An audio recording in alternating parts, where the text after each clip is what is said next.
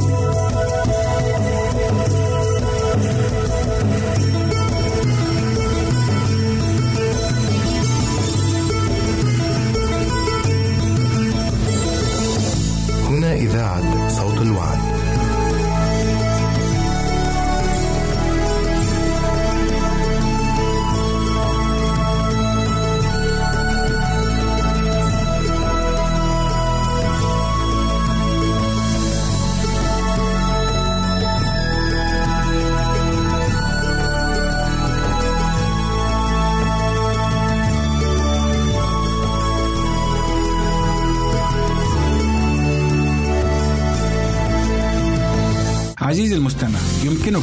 مراسلتنا على البريد الإلكتروني التالي Arabic at awr.org العنوان مرة أخرى Arabic at awr.org ونحن في انتظار رسائلك واقتراحاتك.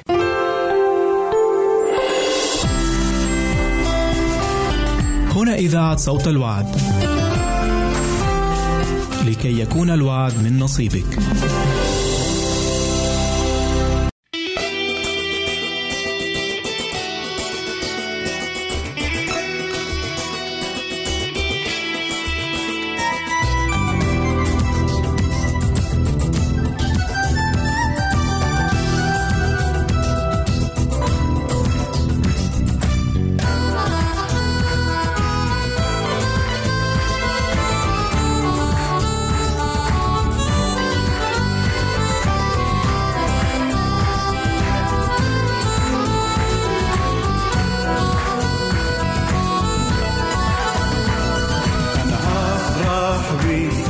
علشان انت بتكفيني أنا ههتف علشان انت بتحميني أنا هفرح بيك علشان انت بتكفيني أنا ههتف ليك علشان انت بتحميني مش مستني يا ربي موقف رح يفرح لي أو مستني كلام هيطمني ويسعدني أو مسنود على ناس.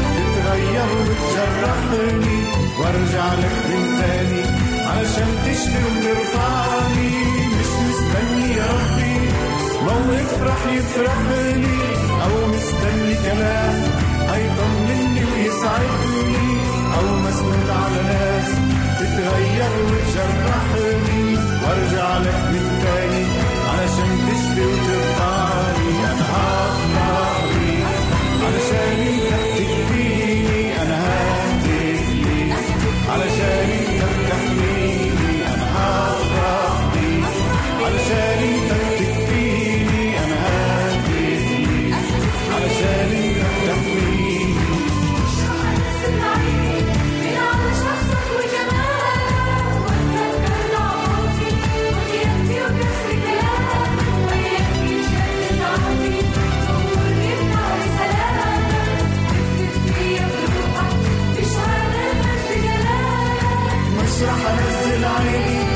على شخصك وجمالك واتذكر نعفاتي وخيانتي وكسر كلامك وياك يتجدد عندي تغمرني في نهر سلامك وتفت فيا بروحك بشهادة المجد جلالك.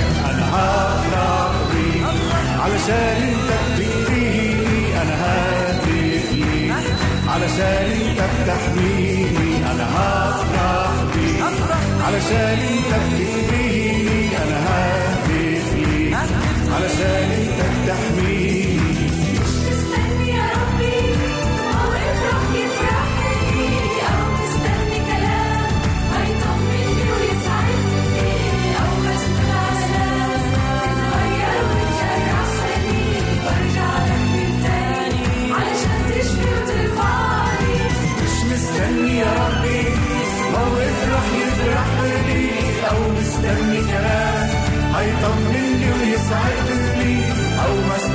ناس تتغير وتجرحني وارجع لك من تاني علشان تشفي وترفعني أنا هفرح بيك علشان انت بتكفيني أنا ههتف ليك علشان انت بتحميني أنا هفرح بيك علشان انت بتكفيني انت بتحميني مش رح انزل عيني من على شخصك وجمالك. واتذكر ضعفاتي وخيانتي وكسر كلامك. وياك يتجدد عهدي تغمرني بنهر سلامك. وتفت فيا بروحك بشهادة المجد جلالك. مش رح انزل عيني من على شخصك وجمالك. واتذكر ضعفاتي وخيانتي وكسر كلامك وياك يتجدد عهدي. تغمرني بنهر سلامك وتفت فيا بروحك بشهادة المجد جلالك. أنا هفرح بيك علشان أنت بتكفيني أنا ههتف ليك علشان أنت بتحميني أنا هفرح بيك علشان أنت بتكفيني أنا ههتف ليك علشان أنت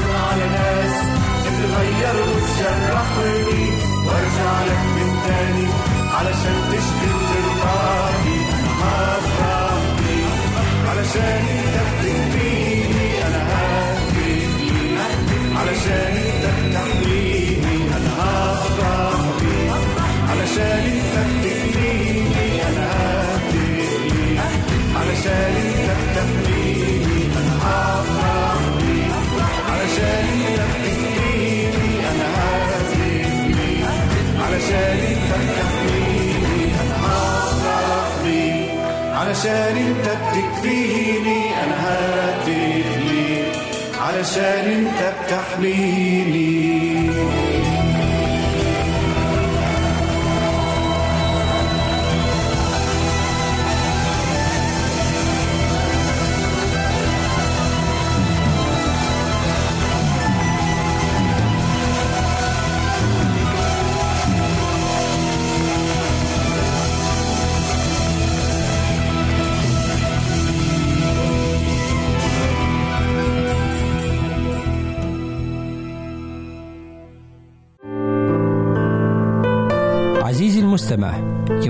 مراسلتنا على عنواننا الإلكتروني Arabic at awr.org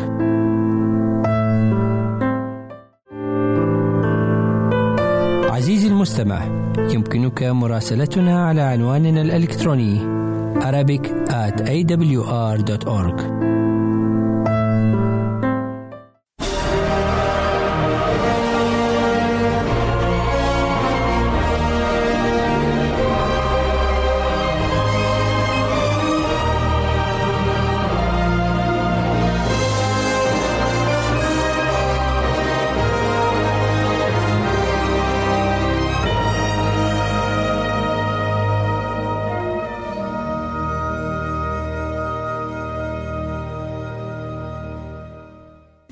أهلا ومرحبا بكم في حلقة جديدة من برنامج مدرسة الأنبياء. الحلقة اللي فاتت اتكلمنا عن البرية في حياة النبي إيليا وحلقة اليوم بنتكلم عن الجفاف. في الأول بنحب نرحب بالأسيس أهلا وسهلا بحضرتك. أهلا وسهلا. آه، وزي ما إحنا متعودين بنبدأ بسؤال. عايزين نعرف إيه هو الجفاف؟ الجفاف هو آه، عدم وجود ماء. الأرض الجافة ما فيهاش بيبقى بيكون سبب عدم وجود مية. وإذا قل الماء قلت الحياة. إذا ما فيش جف إذا ما فيش مية ما بنشوفش خضرة ما بنشوفش أشجار مثمرة ما بنشوفش آه، آه، اللي هي الأشجار الفاكهة ولا آه، خضار ولا أي حاجة أو أي خضرة موجودة على الأرض ولا ورود ولا زهور ولا أي شيء. ده بسبب الجفاف. الجفاف هو أرض ما فيهاش أي بقعة أو أي بئر أو أي نبع أو أي نهر. من المياه. وإحنا زي ما إحنا عارفين إن ال- ال- ال- بالماء الميه هي شريان الحياة بالنسبة لنا كبشر. صحيح. الميه هي شريان الحياة اللي اداها لنا ربنا ليه كل المجد. لما خلق الدنيا وخلق الدنيا في في في وخلق أو عمل الميه كان في اليوم الثالث. صحيح. علشان يدينا إحنا يدينا إحنا الحياة من خلال إن إحنا نقدر نزرع نشرب نعيش اديها للانسان اديها للنبات اديها للحيوان عشان كل واحد يتعايش ولديمومة الحياة. صحيح. فالجفاف هو قلة الماء أو عدم وجوده خالص عود وجود الماء. ده الجفاف. بما إننا بنتكلم الحلقات كلها بتتكلم عن حياة النبي إيليا والمراحل اللي مر بيها. إيه، إيه، بيذكر الكتاب المقدس إنه في وقت النهر جف في أيام النبي إيليا. إيه كان شعور النبي إيليا لما إيه، جف النهر في, في, في أيامه؟ وهل ظن إن الله تركه أو نسيه؟ شعور طبيعي جدا ينتاب كل واحد منا ينتاب كل البشر. نفس شعور ايليا لأن ايليا كان إنسان زينا وكان تحت الألم مثلنا فشعور طبيعي جدا إن هو ممكن يتضايق أو يحزن أو يفكر في يوم من الأيام إن هو مثلا ممكن تناسى أو حصل له عملية نسيان من أي حد أو كان من ربنا مع إنه لأ. ال- الجفاف وعدم وجود المية الإنسان أنا أعرف إن بعض من البشر ممكن يعيشوا على يعني الحد الأقصى 60 يوم من غير أكل. والحد الأقصى بالنسبة أربع أيام من غير بعد كده في أقل في ناس ما تقدرش تعيش بالنسبة عن- للمية. بالنسبة للمية في ناس ممكن بالنسبة للمية يقعدوا أربع أيام. لكن في أقل عن كده. في ممكن يوم ونص بالنسبة للمية في ممكن أسبوع بالنسبة للأكل على حسب قدرات الإنسان. صحيح. فالجفاف ده بيشعر الإنسان بوجود الجفاف بحزن في قلب الإنسان. اولا مع- مش عارف إن هو هيجي إمتى هيجي ولا ما يجيش. جفاف معناها بيرمز للموت. برضه ما تنسيش ديت. صحيح. إذا في جفاف يبقى معاه في في موت. لأن أنا ممكن ما يجيش خالص المية وممكن أنا معناها مش هقدر أزرع ومعناها أنا مش هقدر آكل وتترتب حاجات كتيرة. فكان برضو شعور ينتاب كل الناس بالحزن زي ما انتاب إيليا في نفس الوقت. بعض من الناس كمان ممكن زي مثلا أسرة من الأسر لما يفقدوا أحد عائل الأسرة اللي بيعولهم إذا مثلا كان موظف إذا مرض آه، إذا آه، اترفض من العمل بتاعه ومن الشركة اللي شغال فيها. إذا جرى له أي شيء آه، لا قدر الله مثلا مش كويس والعيلة فقدته. العيلة دي أحيانا بتشعر إن ربنا نسيها وممكن يسألوا أسئلة يقولوا ربنا راح فين؟ اللي جف النهر الحنان بتاعنا وجف النهر اللي إحنا كنا بنعيش آه، من خلاله وكان بيقوينا وكان بي بي يعني بيرعانا وكان بيهتم بينا. آه، ممكن شعور ممكن ينتاب جميع الناس في الموضوع دوت. صحيح. لكن الرب مش بينسى. الرب بي لو اتقفل باب بيفتح قدامنا 100 باب. بس أهم حاجة أقولها في السؤال ده ونقطه أخيرة فيه أهم حاجة يكون أنا عندي إيمان إن ربنا راح يفتح لي باب. وراح هو يرجع لي ماء الحياة مرة تاني. يرجع لي ديمومة الحياة مرة تاني. قادر يشفيني من المرض اللي أنا فيه ده مرة تاني. قادر يوديني العمل أحسن من اللي أنا كنت فيه مرة تاني. صحيح. ده الإيمان بربنا. هو أهم ما في الحياة هو ماء الحياة كمان. طب ليه الرب بيسمح من الأول ل- لأمور زي كده نقع فيها؟ رغم إننا بنطيعه وبن وبنعيش آه، عيشة ل- مكرسة للرب ليه بيسمح بكده؟ أحيانا الرب بيسمع بالحاجة زي ديت لإنذارنا إحنا. كل ما كتب كتب فهو كتب لإنذارنا وبيسمع من أجل تعليمنا إحنا. في في أشعياء 49 آية جميلة جدا. بيقول لنا إيه؟ أشعياء 49 15 و16 هل تنسى المرأة رضيعة. رضيعة أفلا ترحم؟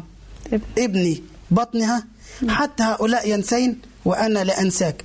هو ذا على كفي نقشتك أسوارك أمامي دائما.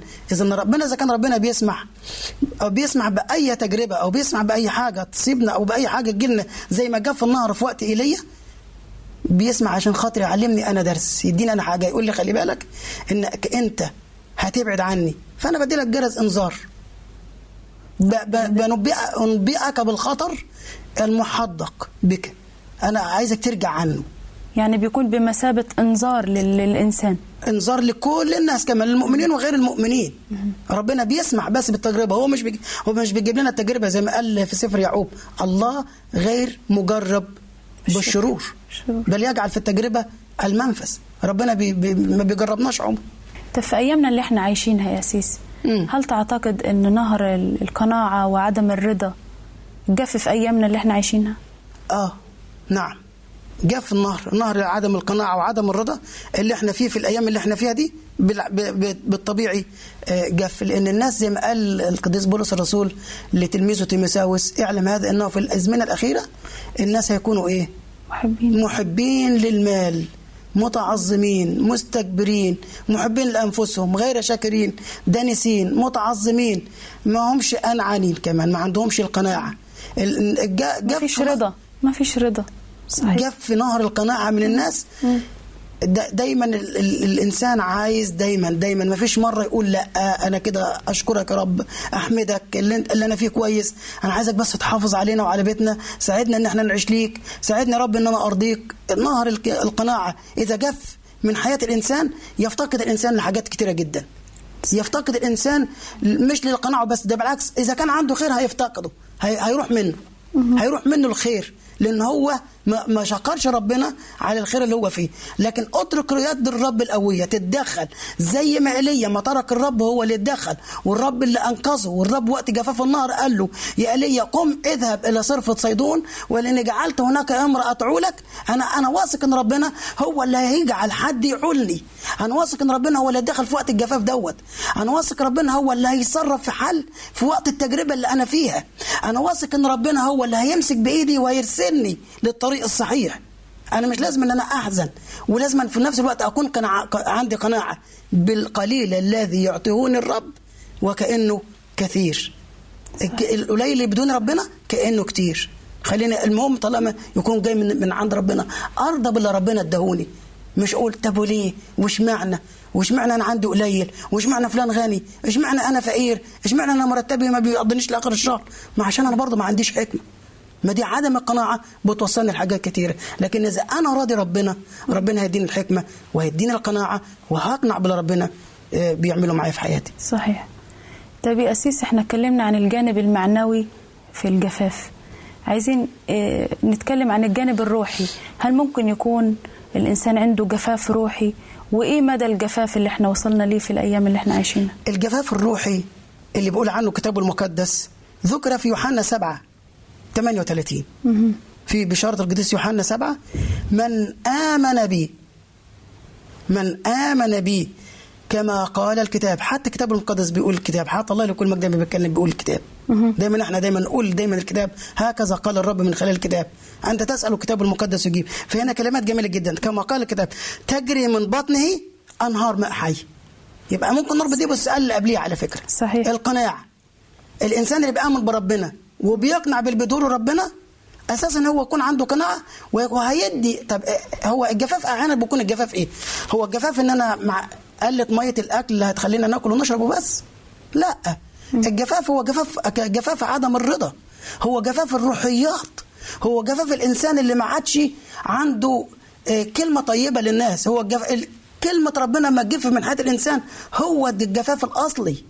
هو ده الجفاف اللي ربنا بيقوله. لأن من آمن بي كما قال الكتاب تجري من بطنه أنهار أنهار ماء حي. يعني إيه؟ يعني العطشان اللي قدامي أنا هرويه بنعمة ربنا. ياما ناس عطشانة محتاجة لكلمة ربنا. صحيح. ياما ناس جعانة لكلمة ربنا. ياما ناس ما بتشعرش بالسلام ولا يهدأ لها نوم ولا بال لأنه بعاد عن كلمة بعاد عن كلمة ربنا. أصل ده جفاف روحي. إحنا لما نيجي نتكلم عن الجفاف في عصر إيليا ليه ربنا سمح بالجفاف في عصر النبي إيليا؟ هل عشان كان ايليا مش راضي ربنا لما قعد جنب النهر؟ ده بالعكس ده بسبب الحالة السيئة اللي سادت في الوطن في الوقت دوت اللي سادت في البلاد بسبب الحالة الرضية من الخطية. فعم الجفاف الروحي قبل ما يعم الجفاف الأرضي. فقال لهم لا أنتوا عندكم أساسا جفاف روحي. ارجعوا ارجعوا للينبوع الحي لأن هو الله هو النبع الحي. يعني هو ينبوع الماء الحي. زي ما قال المسيح للمرأة السامرية.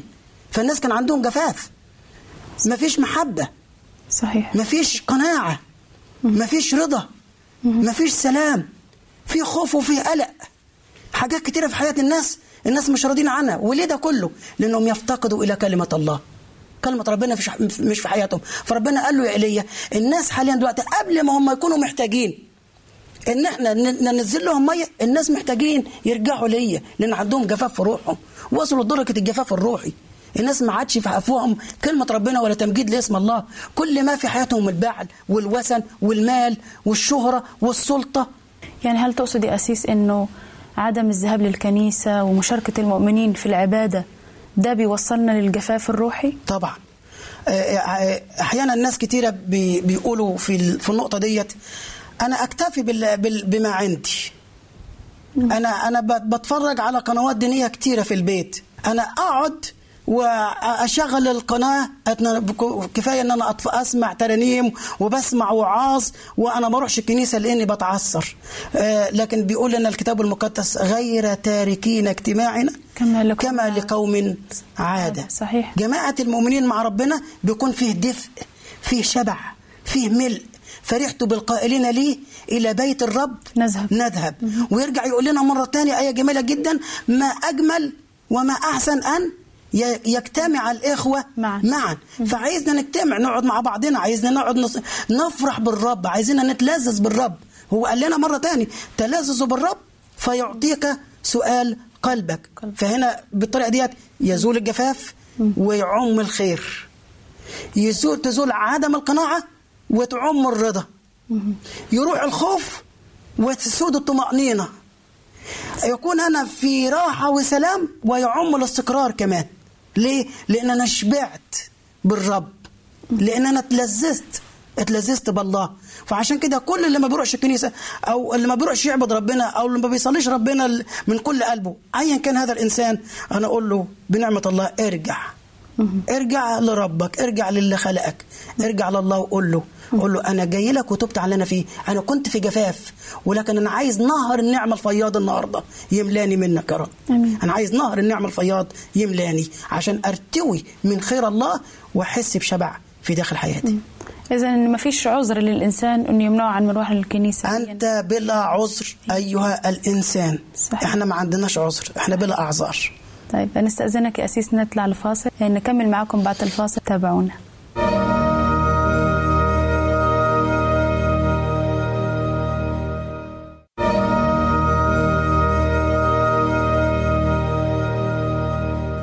وسهلا بكم مرة أخرى بعد الفاصل ونعود لنكمل حديثنا عن الجفاف. آه، أسيس عندنا سؤال. آه، بنقول هل ينذرنا الرب قبل أن نصل إلى مرحلة الجفاف؟ ولا ممكن يسيبنا لغاية ما نوصل لمرحلة الجفاف وبعدين آه، يدينا جرس الإنذار زي ما إحنا بنقول؟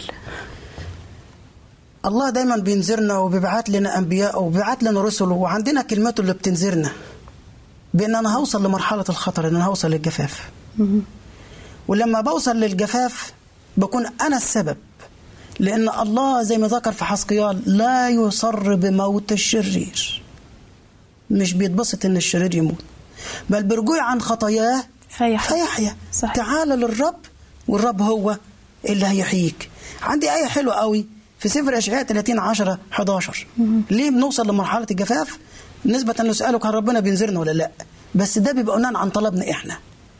إيه الطلب بتاعنا؟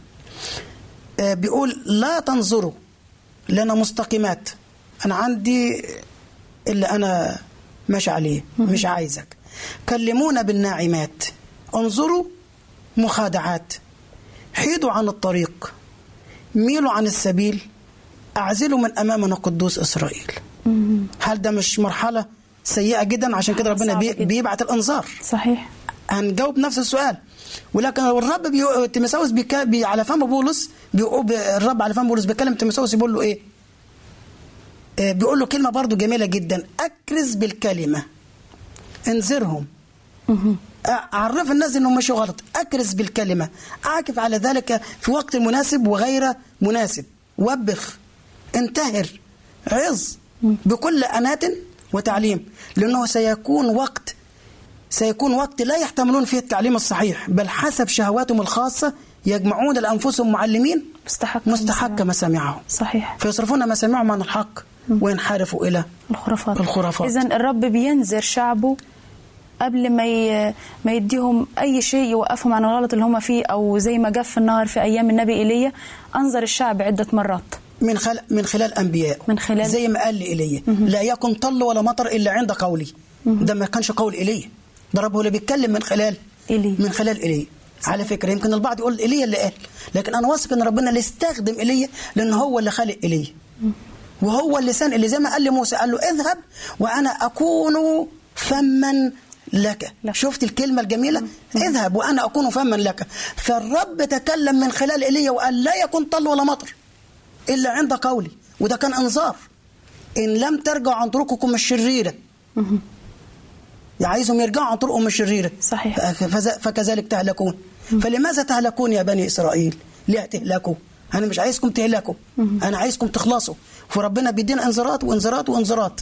ولكن الناس مستمرة والناس مستمرة في عصيانها. عشان كده بيقول لنا إيه وبيكرر لنا آية جميلة كده بيقول شعب صلب الرقبة.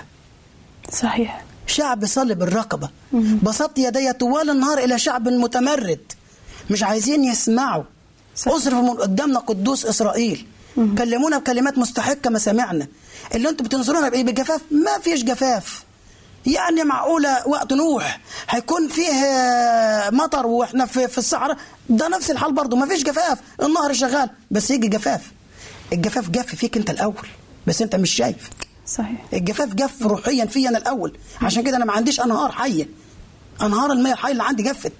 أنا إنسان خلاص إنسان ما لا أصلح. لا أصلح لكلمة ربنا لا أصلح للملكوت.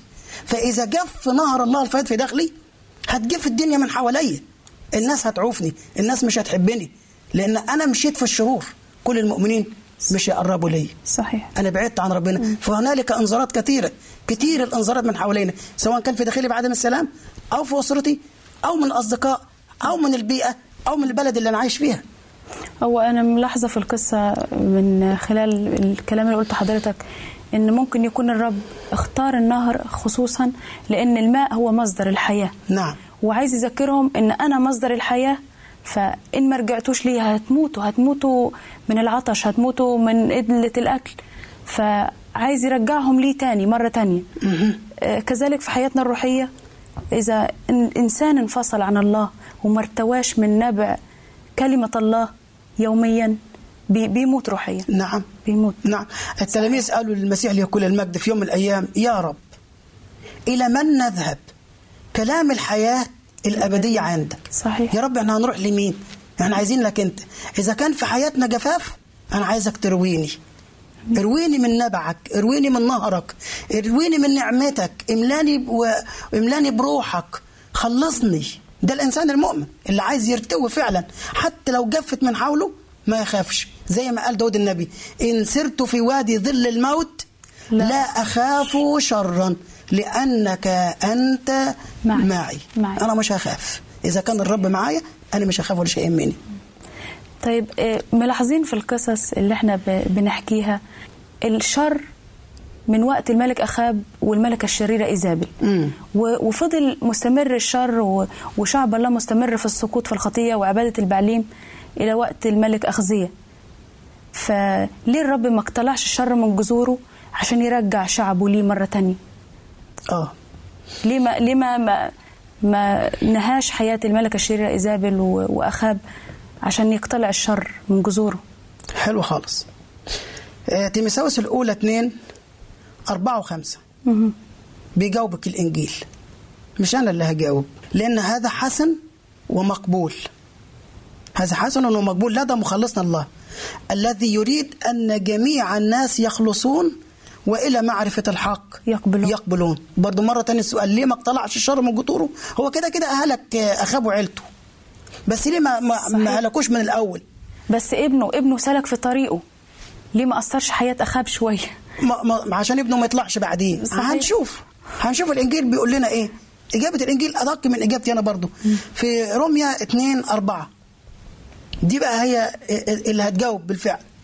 أم تستهين بغنى لطفه؟ وإحنا بنستهين بغنى لطف ربنا.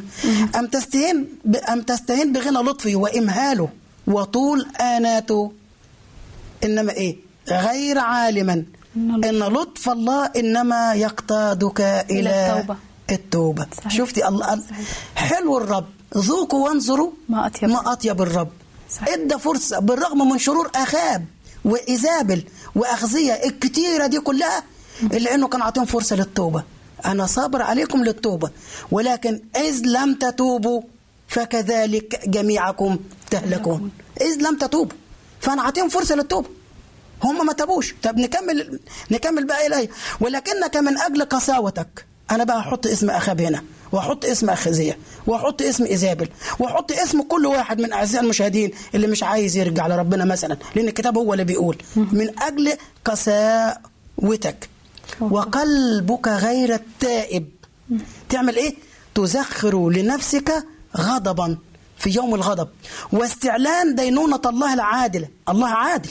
دينونة الله العادل الذي سيجازي كل واحد حسب عمله. أظن كده لو في أي واحد عنده أي سؤال أتمنى يكون تجاوب من الناحية ديت. ليه؟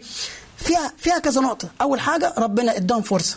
صحيح. هو ربنا مش قادر كان يموتهم زي ما كان ما في الحال ما استجاب لإيليا وموت الخمسين. صحيح. ها؟ كان قادر. لكن ليه؟ اداهم فرصة. توب. توب يا توب يا أخاب. توب يا إيزابل. توب يا أخزية. ليه أنت سلكت في طريق الشر بتاع أبوك؟ والنهاردة بيتكلم لكل واحد وكل شاب. والكل شاب. إذا كان حد من العيلة إذا كان أي صديق ليك ما, ما, ما تمشيش في طريق الشر في طريق الخطاة لم تقف وفي مجلس المستهزئين لم تجلس. لكن في ناموس الرب مسرته وفي ناموسه يلهج نهارا وليلا. ليه؟ فيكون كشجرة مغروسة عند مجاري المياه التي تعطي ثمارها في أوانه وورقها لا يذبل ده هو ده الإنسان الصالح. اللي بيدور على إن مش عايز نهر نعمة الله الفياض يجف من حياتي. أنا عايز أكون معاك يا إيليا أول ما جاب في النار ربنا قال له إيه يا إيليا؟ طب امشي. أنا أوديك عند مكان أحسن. صح يا ربما تلاقي هناك في مجاعة لكن أوديك عند مكان أحسن. أنا ههتم بيك. وإحنا عايزين ربنا هو اللي يهتم بينا. إحنا النهارده ساعات بنهتم إحنا بنفسنا.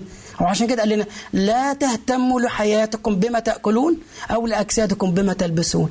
الحياة أفضل من اللباس؟ شفت قد إيه؟ هو مهتم بينا أكتر من العصافير ومن زنابق الحقل اللي كانت بتلمس ولا سليمان في كل مجدي. الرب كان بيعولها كان بيقوتها. إحنا ساعات بجف الجفاف الروحي بيخليني أشعر بضيقه في حياتي. ممكن تكون ضيقة مالية ممكن تكون ضيقة نفسية ممكن تكون ضيقة صحية وعكة صحية الواحد بيمر بيها. وده بسبب الجفاف الروحي اللي حصل في حياتي أنا الأول. والرب يبارك كل واحد منا. طب يا أسيس آه، في النهاية بما إننا بننهي إيه أه. الرسالة اللي عايز توصلها لهم؟ أقول له أوصل لرسالة آه، رسالة الله مش رسالتي أنا. أنا مجرد آه، مجرد إن أنا بوصل بس كلمة ربنا. أقول لهم اقتربوا إلى الله يقترب إليكم. ارجع لربنا. بكل قلبك وبكل فكرك. وحب ربنا من كل قلبك ومن من كل فكرة وقربك مثل نفسك. مش هيجيب في نهر النعمة بتاع ربنا من حياتك. حتى لو كان في بيتك حتى لو كان مرتبك قليل هتحس إنك أنت معاك كتير. لأن ربنا هو اللي بيعطينا الصحة لاصطناع الثروه مش إحنا اللي بندي لنفسنا صناعه الثروه الصحة عشان نصطنع الثروة. أقول له بس يا رب أنت ملعني وساعدني أكون قانع بما تعطيه ليا في حياتي. عشان ما تجفش نهرك أنت الأول. أنا مش ههم أنا شغال فين أو اترفدت أو عشت أو مرتبي كتير أو قليل أو عندي كتير أو عندي قليل. لكن خلي نظرك لربنا اللي نهر نعمته لا يمكن يجف أبدا. بل يعطي الجميع بسخاء. بيدي كتير قوي. آمين. نشكرك يا أسيس في نهاية الحلقة.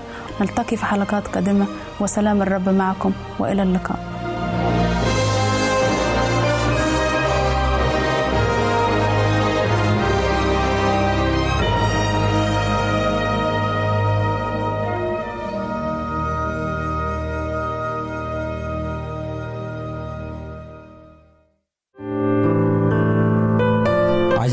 المستمع. يمكنك مراسلتنا على عنواننا الإلكتروني Arabic at awr.org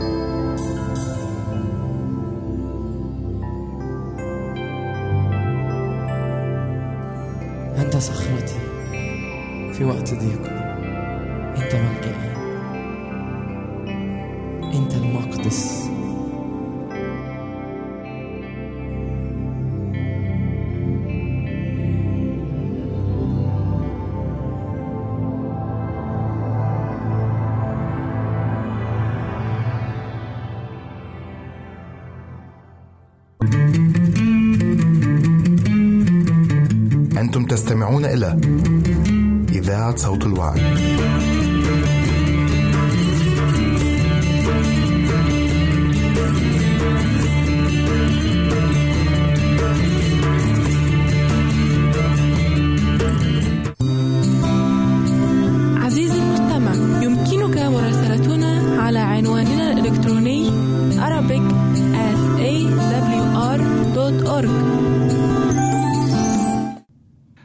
عزيزي المستمع أهلا ومرحبا بك في حلقة جديدة من برنامج عمق محبة الله.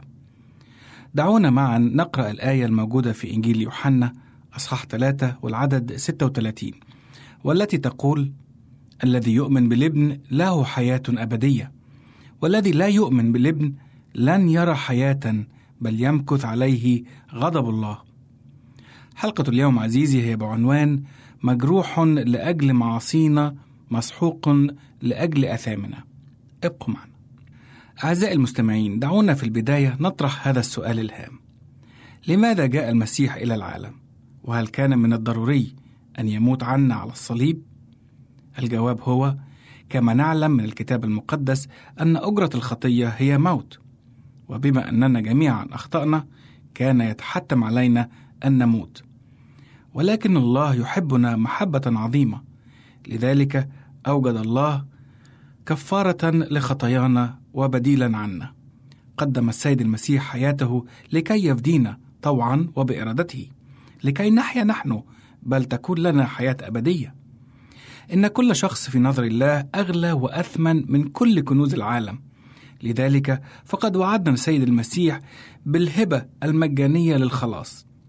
دعونا نقرأ الآية الموجودة في رسالة أفسس أصحاح 2 وعدد 8 والتي تقول: لأنكم بالنعمة مخلصون بالإيمان وذلك ليس منكم هو عطية من الله. هل تعلم عزيزي المستمع أن آلام السيد المسيح لم تبدأ بتجسده وأخذه لصورة بشريتنا وبداية حياته على الأرض؟ ولكن في الحقيقة إن آلام السيد المسيح بدأت في السماء. عندما استطاع الشيطان أن يوقع بثلثي الملائكة في الخطية بعد أن عصوا الله. ومن هنا بدأ عمل الشيطان على الأرض وبدأ بإيقاع أبوينا آدم وحواء في الخطية وهما ما زالا بعد في جنة عدن. ومن بعدهما نسلهما. لقد ورث كل نسل آدم وحواء الطبيعة الساقطة. فتقول كلمة الله في رسالة روميا أصحاح 3 وعدد 23 إذ الجميع أخطأوا وأعوزهم مجد الله. وهذه الطبيعة الساقطة استمرت إلى أن ولد السيد المسيح ومنها بدأت خطة الفداء. ونتيجة لذلك أعد وأوجد الله طريقة لكي يخلص بها الإنسان من جراء عقاب الخطية والموت. فأرسل ابنه السيد المسيح إلى العالم لكي يأخذ قصاص الخطية بدلا عني وعنك. لقد كانت خطة الفداء معدة قبل تأسيس العالم وذلك لعلم الله الشامل بالمستقبل.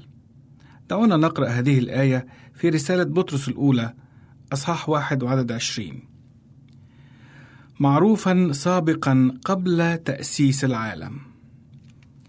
لقد أخذ السيد المسيح عقابنا ودفع ثمن خطياتنا فيقول النبي أشعياء في سفره أصحاح 53 وعدد خمسة وستة مجروح لأجل معصينا مسحوق لأجل أثامنا تأديب سلامنا عليه وبحبره شفينا. كلنا كغنم ضللنا ملنا كل واحد إلى طريقه والرب وضع عليه إثم جميعنا. هل أدركت الآن عزيزي المستمع مدى عمق محبة الله لك؟ لقد قدم السيد المسيح نفسه على الصليب من أجلي ومن أجلك طوعا وباختياره. ذبيحة حية مرضية أمام الله وأيضا أمام الناس. لقد هزم السيد المسيح الشيطان على الصليب ودفع عنا عقاب الخطية. سفك المسيح دمه الطاهر الثمين من أجل خطاياك ومن أجل خطاياي حيث تقول الآية في سفر العبرانيين أصح 9 وعدد 12 بدون سفك دم لا تحصل مغفرة. السؤال هنا لماذا اختار الله السيد المسيح بالذات كفارة لخطايانا؟ لأن موت أي إنسان عادي أو موت أي ملاك من ملائكة السماء أو موت أي نبي من الأنبياء لا يستطيع أن يكفر عن خطايا البشر.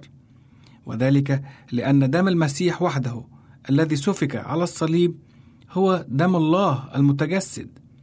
لقد كان الاتحاد بين اللاهوت وناسوت السيد المسيح هو الذي أعطى هذه القيمة للكفارة. فإذا لم نعترف بألوهية السيد المسيح لفشل العمل الكفاري ولظل كل الناس تحت وطأة الخطية وتحت حكم الموت. لذلك فألوهية المسيح جعلت للكفارة قيمة حقيقية. ويخبرنا الكتاب المقدس في رسالة روميا أصحاح 6 وعدد 23 لأن أجرة الخطية هي موت وأما هبة الله فهي حياة أبدية بالمسيح يسوع ربنا. فكل الخطاة هم تحت حكم الموت. وعليهم إما أن يموتوا بسبب خطاياهم في يوم الهلاك وإما أن يموتوا عنها في المسيح على الصليب. إما دمهم أو دم المسيح ليس هناك من طريقة أخرى. فمن محبة الله للإنسان اختار المسيح أن يذوق الموت عنا نحن الخطاة وهو الذي لم يعرف خطية حمل ثقل خطايانا. لقد أخذ المسيح مكان الخاطئ. ونقرأ هذه الكلمات في رسالة بولس الرسول إلى كورنثوس الثانية أصحاح خمسة وعدد واحد وعشرين. لأنه جعل الذي لم يعرف خطية خطية لأجلنا لنصير نحن بر الله فيه. لقد عومل السيد المسيح بالمعاملة التي نستحقها نحن وذلك لكي نعامل نحن بالمعاملة التي يستحقها هو. فتحمل المسيح آلام الموت التي كانت لنا لكي نتمتع نحن بالحياة التي كانت له هو. نعم عزيزي، لقد مات المسيح من أجل خطايانا أنا وأنت. دعونا نقرأ الآية الموجودة في سفر أشعياء أصحاح 53 والأعداد من 3 إلى 6 والتي تقول: محتقر ومخذول من الناس، رجل أوجاع ومختبر الحزن، وكمستر عنه وجوهنا، محتقر فلم نعتد به. لكن أحزاننا حملها وأوجاعنا تحملها ونحن حسبناه مصابا مضروبا من الله ومذلولا. وهو مجروح لأجل معاصينا مسحوق لأجل أثامنا. تأديب سلامنا عليه وبحبره شفينا. كلنا كغنم ضللنا ملنا كل واحد إلى طريقه. والرب وضع عليه إثم جميعنا. عزيزي المستمع لقد دفع وسدد السيد المسيح الدين عنا على الصليب. لا بذهب ولا بفضة ولا بمال ولا بكنوز العالم بل فدانا بدم كريم ثمين كما من حمل بلا عيب ولا دنس. هل علمت الآن عزيزي المستمع كم تساوي أنت عند الله؟ وهل علمت قيمة العطية التي دفعت من أجلك أنت حتى تخلص؟ عزيزي المستمع هل تقدر عمل السيد المسيح على الصليب من أجلك؟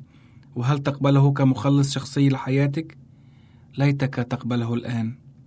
في الختام دعونا أعزائي نقرأ معا الآية الموجودة في إنجيل يوحنا أصحاح 3 وعدد 16 والتي تقول: لأنه هكذا أحب الله العالم حتى بذل ابنه الوحيد لكي لا يهلك كل من يؤمن به بل تكون له الحياة الأبدية. وإلى اللقاء في حلقة جديدة من برنامج عمق محبة الله. كان معكم في هذا اللقاء أمير غالي والرب معكم. عزيزي المستمع يمكنك مراسلتنا على عنواننا الإلكتروني Arabic at awr.org